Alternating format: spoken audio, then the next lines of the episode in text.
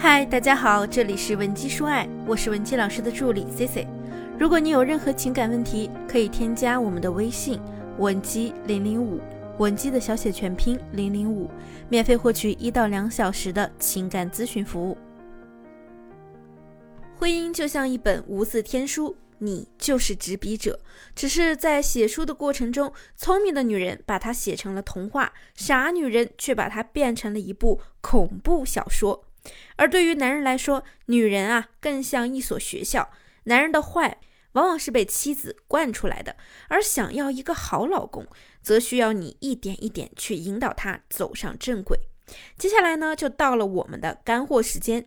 我们究竟该如何引导男人变得越来越好呢？那么，第一，要想让你的伴侣成为好男人，一定要给予他足够的正向反馈和肯定。要深化他对你好的思维模式和他的好男人人设。男人呀，是可以通过不断的洗脑训练，形成你想要的任何样子的。但我们一定是要通过正向引导的方式，而不是通过打压、唠叨、压迫或者抱怨等等。所以，任何他第一次展现出对你好的行为举动，即便你不满意，你也要给我使劲的夸他，夸到他培养出对你好的习惯，你再去培养他的审美。最后呢，他就会既对你好，又能好到让你满意。比如他出差给你带了一条裙子，即便呀你真的很不喜欢他的直男审美，你也可以说：“我好喜欢你送我的这条裙子呀，我明天就要穿它。”我的同事啊一定会非常羡慕的，因为他们的老公好粗心的，不像你会给老婆准备惊喜，我真幸福。又或者他吃饭之后主动洗碗或者主动拖地。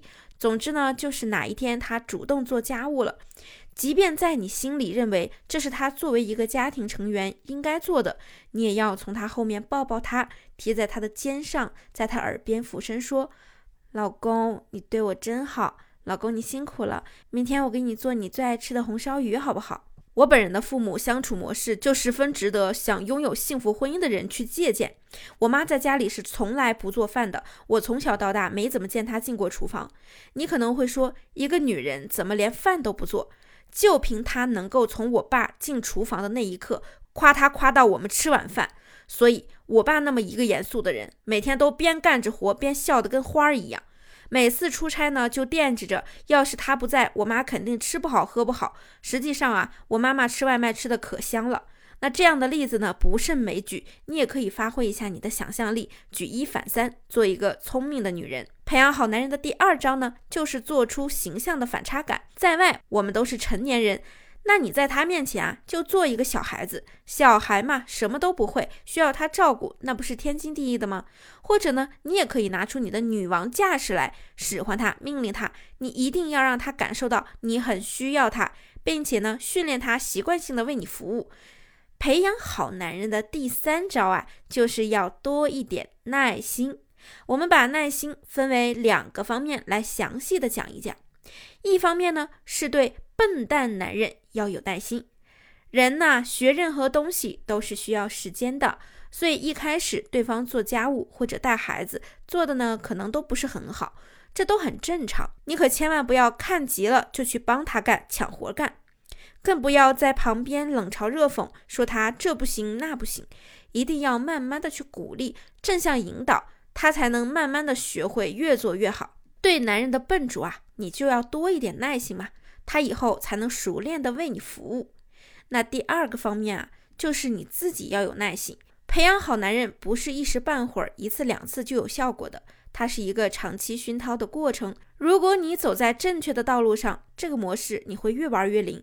如果你没有办法克制住人类的劣根性，他干了一两回你就烦躁，又想唠叨，又想争吵，又想宣泄你的负面情绪，那我告诉你，你永远也调教不出好男人。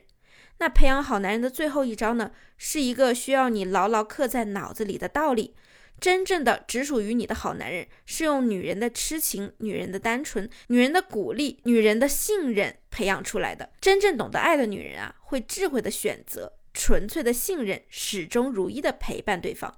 如果你爱他，就拿出你干净、纯粹、热恋而甜蜜的爱意来对待对方，不要在自己心爱的人面前较劲，分个长短，争个高下，好吗？聪明的女人啊，一个眼神、一句话、一个表情就能让男人臣服，献上他最真挚的爱意和呵护。而愚蠢的女人呢，你就算是像唐僧一样，天天给他念上一万句紧箍咒，他也照样不放在心上。那么最后啊，我还要再次和姐妹们强调一点。每次呢，在我们的私信里，总有一些姐妹说嫌这嫌那的麻烦。那我要告诉你啊，谈恋爱和做事业、搞学习一样，任何事情你不付出、不愿意吃苦又没有耐性，你凭什么拥有美好幸福的人生呢？好了，就算你现在的生活是我不能理解的糟糕，就算你说未尝他人苦，莫劝他人善，但你也并没有为了让自己脱离现在的苦而做出任何的努力和挣扎。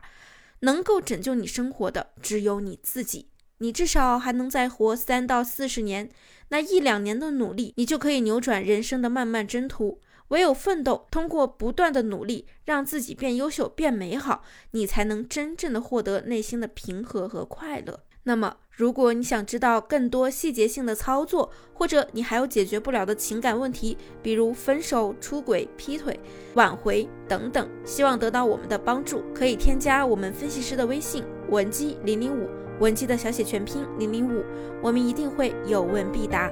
好了，下期节目再见，文姬说爱，迷茫情场，你的得力军师。